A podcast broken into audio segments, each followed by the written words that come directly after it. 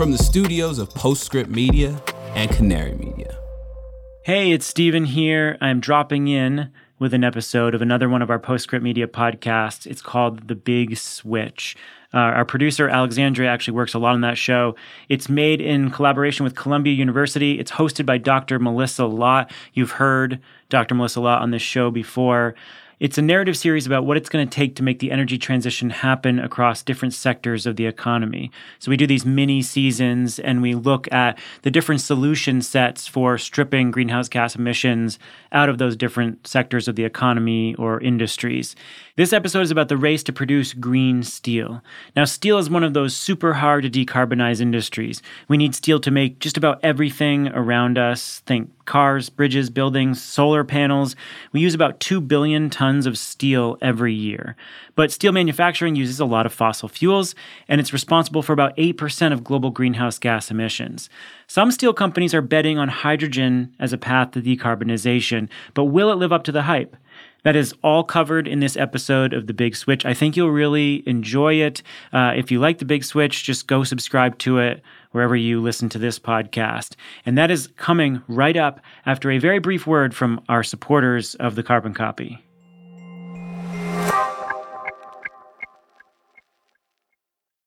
Faced with the surge of distributed energy resources, electric cars, and grid constraints, utilities are ramping up dynamic pricing. But the results are mixed. If utilities don't implement rates correctly or transparently, it could be a major roadblock for the energy transition and a headache for customers. On June 13th, Latitude Media and GridX will host a Frontier Forum to examine the imperative of good rate design and the consequences of getting it wrong. Register at the link in the show notes or go to latitudemedia.com/events. Clean energy and climate tech are policy driven industries, and anyone working in this field touches local, state, and federal policy in a very real way. And that's why you should be listening to Political Climate, a podcast from Latitude Media and Boundary Stone Partners that delivers an insider's view on climate policy and politics. Every other week, co hosts Julia Pyper, Emily Domenech, and Brandon Hurlbut cover the nuances of government funding, regulations, backroom negotiations, and the election, of course. Political Climate is a show for people who want authentic conversations and strong opinions from voices across the political spectrum. Listen at latitudemedia.com or subscribe to the show anywhere you get your podcasts.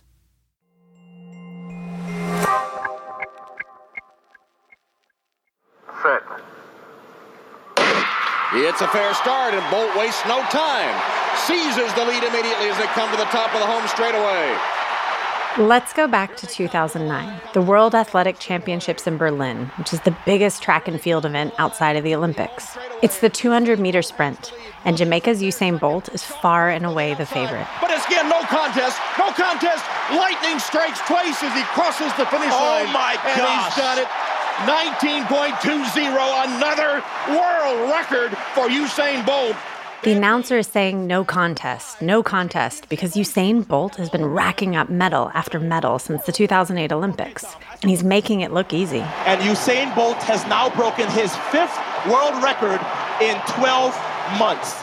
So, why are we talking about Usain Bolt on a show about decarbonizing the economy? Because we love a good metaphor. And right now, there's a Usain Bolt in the steel industry that's turning heads.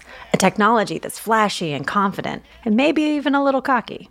One that looks poised to blow past its competitors in the race to zero carbon steel. The technology? Hydrogen. We really have to talk about the big buzzword in the world of energy. Hydrogen. Hydrogen. Hydrogen? Think hydrogen. The wonders of hydrogen. Hydrogen has been hailed as a fuel of the future.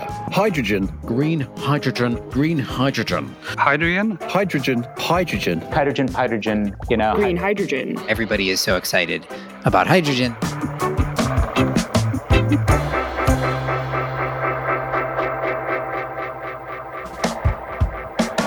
This race to green zero carbon steel is a really big deal.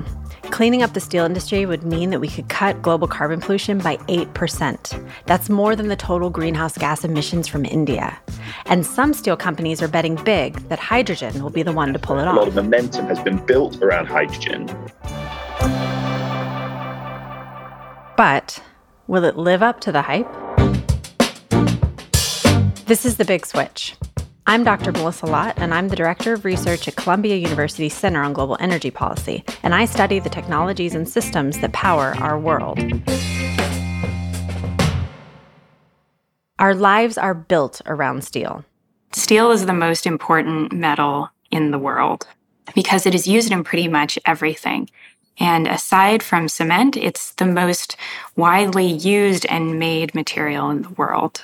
This is Julia Attwood. She works at a market research company called Bloomberg New Energy Finance. She's their head of advanced materials and spends a lot of her time on steel. It's the workhorse of the material world. Decarbonizing steel is also essential because we need it to decarbonize the world. Think about it solar panels, electric vehicles, even our power grid. Steel goes into everything we need to fight climate change. But here's the problem steel manufacturing uses a huge amount of fossil fuels today. The good news steel has a clear path to going green.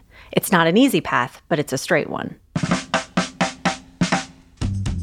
Any conversation about decarbonizing an industry has to start with a basic question How much of this material do we actually need? Julia says when it comes to steel, it's not as much as we think. There's just making everything with less steel. So that's making your tin cans a little bit thinner, making your cars a bit smaller. We can always find ways to use less, but Julia says that being more efficient with our steel isn't going to be enough. I don't think we're actually going to make a lot of things better, not enough to make a real difference. I think there you're thinking about like a 10 or 20% improvement. Which means that we need to drastically change the way we make steel to reduce carbon emissions to fight climate change. And we need to do it really fast. There are four key technologies in this race to green steel, four major competitors. The two that we all know about you've got recycling, you've got carbon capture, and the two that almost nobody knows you've got hydrogen, and then you have electrolysis. Recycling was the first competitor to enter the race.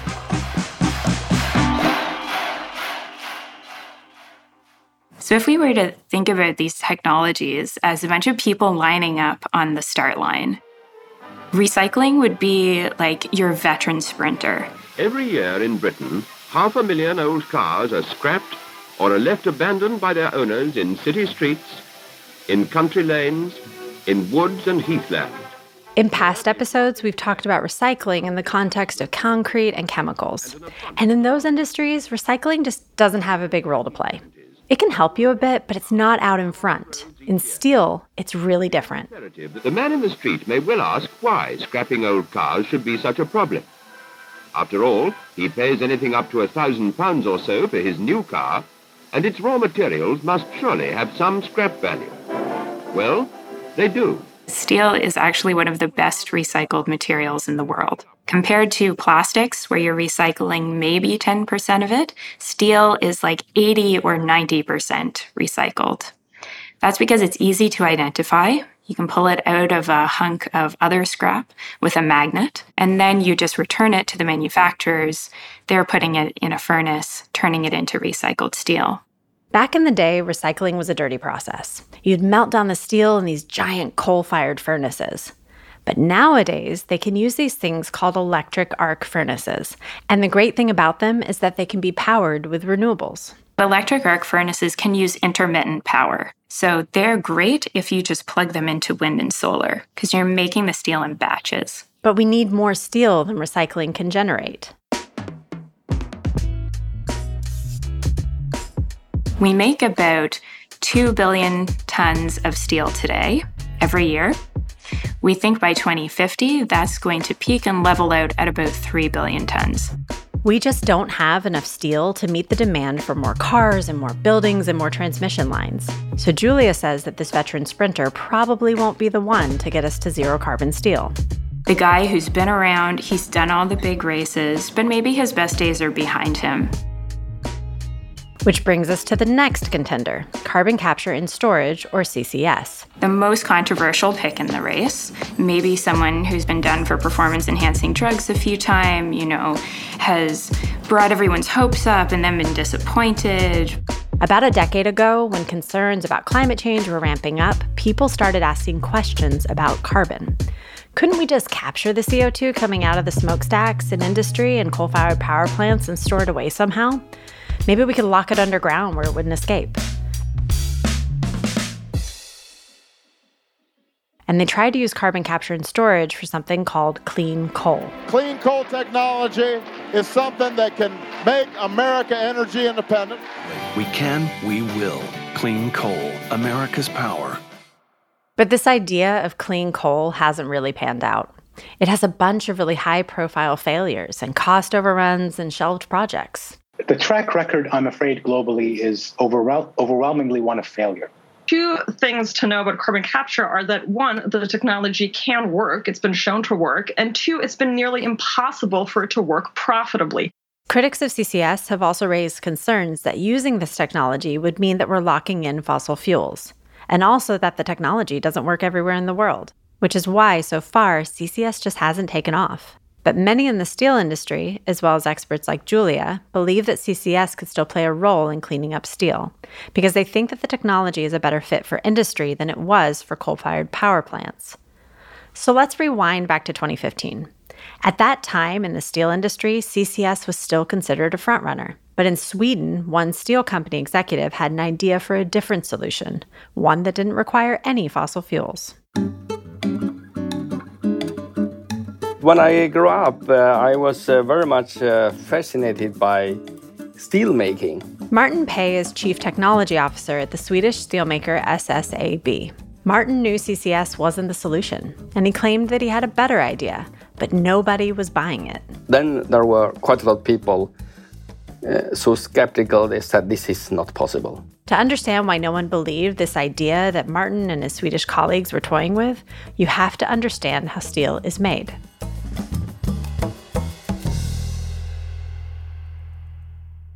So, when we talk about the process of making steel, can you help me to visualize what's involved and to understand where do the emissions come from in that whole process? The place to start is always with mining. So, there you're digging these massive rocks out of the ground, and they look nothing like steel. They're probably red, they're sandy, they genuinely just look like rocks. Then those get funneled into a furnace. And that is where the reduction happens. That is where iron ore that you dug out of the ground becomes iron. So you're removing the impurities, you're removing the oxygen. That takes a lot of heat and it often takes coal. So this is the highest emitting part of the process. It's the most energy intensive. This is where you have to focus your attention if you care about emissions. Now, what's coming out of that is iron. And so then you have these much nicer looking orderly pellets that are going into a second furnace. Like small balls, a little bit smaller in size uh, than strawberry. And that goes into this uh, shaft furnace. Now, that furnace can run on electricity, or you can run it on whatever you have to hand. But that is just where you're mixing in the extra ingredients to make your iron into steel. There's a lot of general heat in that process, which causes some emissions, but this isn't the major source. This is the finishing touches, the icing on the cake. After that, you have steel, and it's normally in a giant coil. And that huge coil is then rolled away somewhere to become sheets of steel or to become structural beams or to become the pieces of metal that go into your lamps and your chairs. What Martin Pei's team wanted to do was try to replace the coal in the steelmaking process with something else. This is the third competitor in the race hydrogen. Remember Usain Bolt from the top of the show? Well, hydrogen is Usain Bolt. It's a gas that's giving coal a serious run for its money. Part of the beauty of hydrogen is that you can use it in some plants that are existing today. So it's really just a switch in what kind of gas you're pumping in. And everything is colorless and odorless, so you don't see much of a change.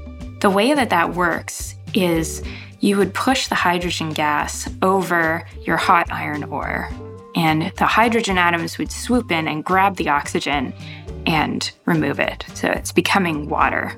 You see these big, uh, you know, kilns that are heating up with the red hot molten metal, and it feels very industrial.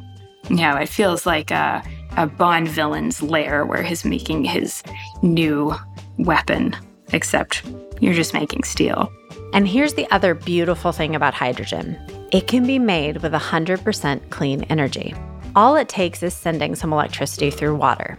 So picture this water is H2O. You shoot electricity through it and you separate the H's and the O's, leaving you with hydrogen and oxygen.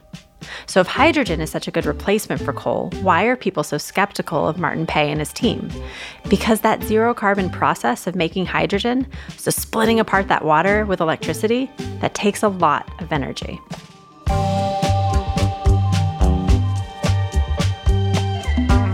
When I started to explain that we, we want to replace coal that we use and we want to use electricity, it's going to take about 10% of Sweden's total electricity consumption. That's a huge amount of electricity. The other big concern was that making steel with hydrogen would be so much more expensive compared to making steel with fossil fuels. Because of those really big electricity requirements and high costs, the industry insiders thought that switching to hydrogen was absolutely bonkers. I heard that, oh, these are, uh, you're, you're uh, uh, idealistic people from Scandinavia. Um, you go ahead, and uh, we don't believe you.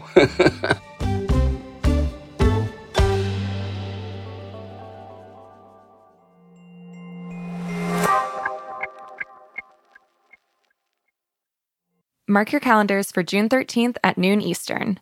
That's when Latitude Media and GridX will host a live interactive discussion on implementing modern utility rates. Dynamic rates are vital for motivating customers to electrify, adopt DERs, and embrace demand flexibility. Utility rates could make or break the energy transition. So, how do we do it right? Join Latitude Media's Stephen Lacey, GridX CCO Scott Engstrom, and economist Ahmad Faruqui for an in depth discussion on the future of rates on June 13th. Register for free by clicking the link in the show notes or go to latitudemedia.com slash events. I'm Julia Pyper.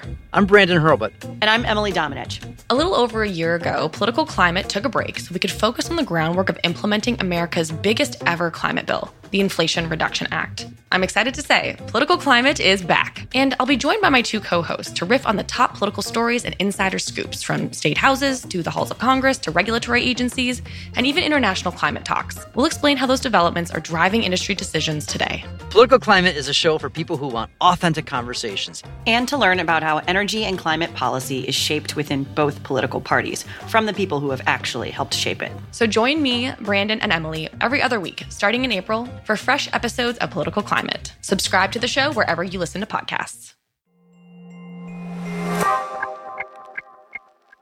It took a few more years before hydrogen gained traction, but when it did, it came in with a lot of flash. Our mission is to harness the power of hydrogen in steelmaking. This is a new giant step. A couple of years ago, it was less seen as a crazy idea. Hydrogen, a key to decarbonization and a game changer for steelmaking. Today, every steel manufacturer in Europe and others around the world are piloting hydrogen projects like these.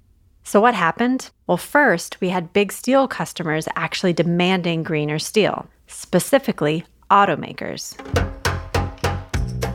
The last couple of years, when the automotive industry has finally made up their mind, electrification of personal cars is the way to go.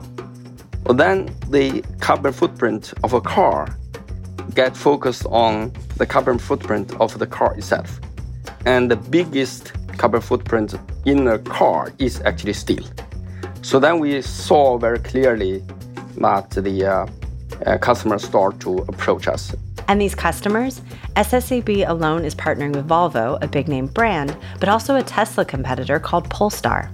Other big automakers like Mercedes Benz and BMW are looking into green steel too. This is a company talking to another company and saying, I need green steel, I need lower emission steel, or I'm going to go to somebody else to get it. And then what's convincing the automakers is really policy. Automakers in Europe are being told that they're not just going to be judged on their tailpipe emissions, but on their whole life cycle emissions. So, what kind of materials they're using matters.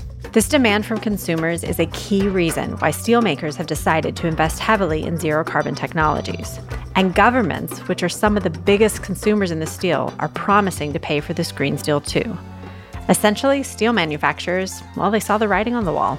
Steelmakers are afraid of their competition. They're afraid of becoming obsolete if they don't move with the times. And so the question was what zero carbon technologies would steel companies bet on? Recycling could only go so far, and CCS was still expensive, controversial, and difficult. But hydrogen, on the other hand, was becoming more and more appealing. Hydrogen has a lot of advantages. The simplest way to put it is that we think by 2050, making steel with hydrogen could be the cheapest way to do it. Cheapest because hydrogen itself will become so cheap to make. And this is because of mostly two things. First, we can make hydrogen using zero carbon electricity, and that process is getting better and more affordable. And second, electricity is getting cheaper. And the cheaper the electricity, the cheaper the hydrogen. As we keep bringing on so many wind turbines and solar panels, we're seeing the cost of zero carbon electricity drop. There's a chance that it could outcompete today's production just on cost, without needing subsidies, without even needing them to change some of their equipment. So, could be really cheap. One place that's a leader in cheap and plentiful zero carbon electricity is Sweden, where SSAB is located. It has a lot of hydropower and nuclear, and Martin Pei believed that having that zero carbon power would make it possible to generate a lot of zero carbon hydrogen for steel. I was uh, really convinced that uh, under certain circumstances, this approach uh, will be commercially relevant uh, earlier than other places, and Sweden is uh, such a uh, say sweet spot we call it. This is why Martin Pei's company SSAB is building a 100% carbon-free steel plant right now in Sweden. It's called HYBRIT and it's slated to begin operation in 2026. No surprise, they're going to be using hydrogen instead of coal. And many other steel manufacturers are lining up to give this frontrunner a try. The hope is that projects like HYBRIT will show the rest of the world that hydrogen is the technology to use in steelmaking. Hydrogen is the Usain Bolt in this analogy. The greatest sprinter of all time. Flashy, everyone wants a piece of him, throwing kisses to the crowd. Everybody thinks the winner by far, obviously. With a flair for the dramatic, the reason why we close track and field meets around the world now is because they want this guy on your screen to have the last say will completely shift the steel industry. Is there no one on this planet, Tom Hammond, to challenge this young man? Or not. Because there's a fourth competitor, and he's right next to Usain Bolt.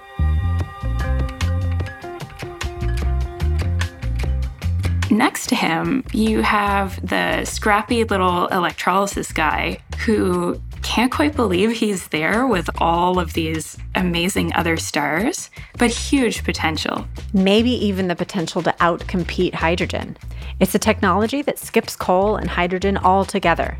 In electrolysis, you send electricity right through molten iron ore. It's futuristic, it's buzzy, it's shiny. Because the way that that works is you just have your hunk of molten metal mixed in with a few other things. And then you have two electrodes that you stick into it. And you run an electric current through that. And then one side becomes positive and one side becomes negative, going back to like high school chemistry and physics here. And so all of your metal is attracted to one side, and all of your impurities are attracted to the other side. So they're like rushing away from each other to get to the electrode that they like best. And so what you end up with is all of your impurities coming off as gases on the one side and all of your metal at the other. The thing is, this is a really early stage technology in the green steel race. Like torn up t shirt, tying his shoes at the last minute, trying to get ready. If the technology improves fast enough, it could outcompete hydrogen, but it's got a long way to go.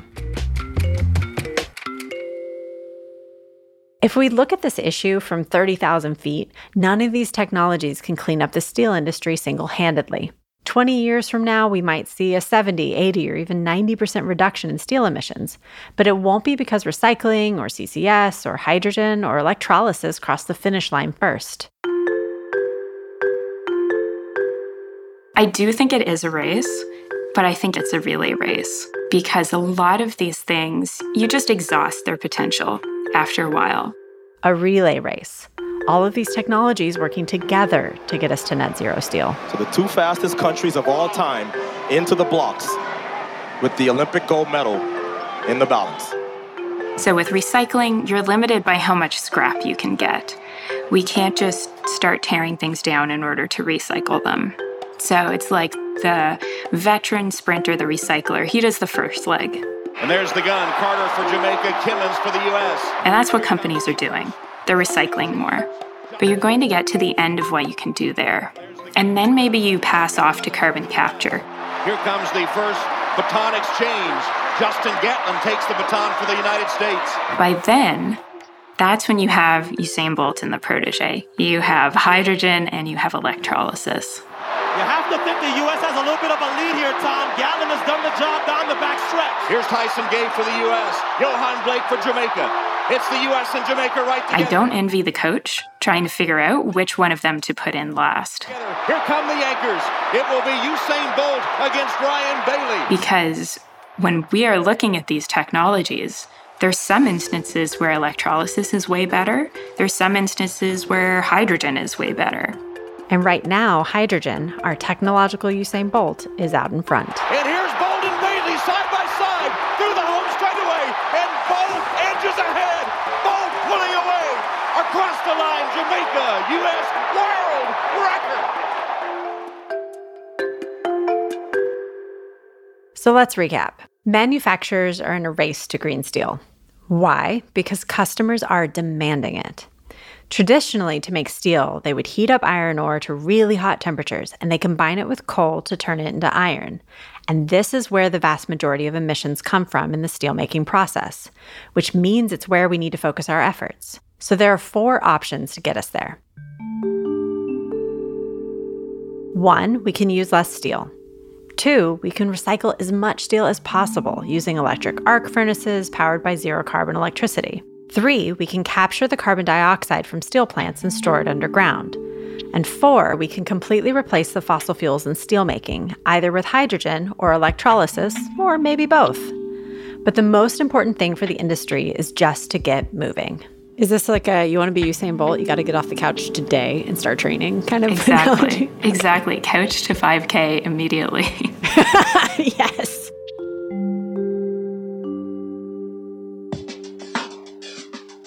And that's our show. Next up on The Big Switch hydrogen. The Big Switch is produced by Columbia University Center on Global Energy Policy in partnership with Postscript Media.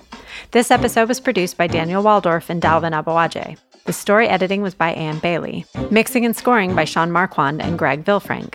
Theme song by Sean Marquand. A special thanks to our Columbia team Kirsten Smith, Q Lee, Liz Smith, and Natalie Volk. Our managing producer is Cecily Meza Martinez, and our executive editor is Stephen Lacey. Another special thanks to our favorite sprinter. Hopefully, he likes our metaphor. Let's hope Usain Bolt doesn't at me on Twitter. I'm not hydrogen. I'm Dr. Melissa Lott, and this is The Big Switch.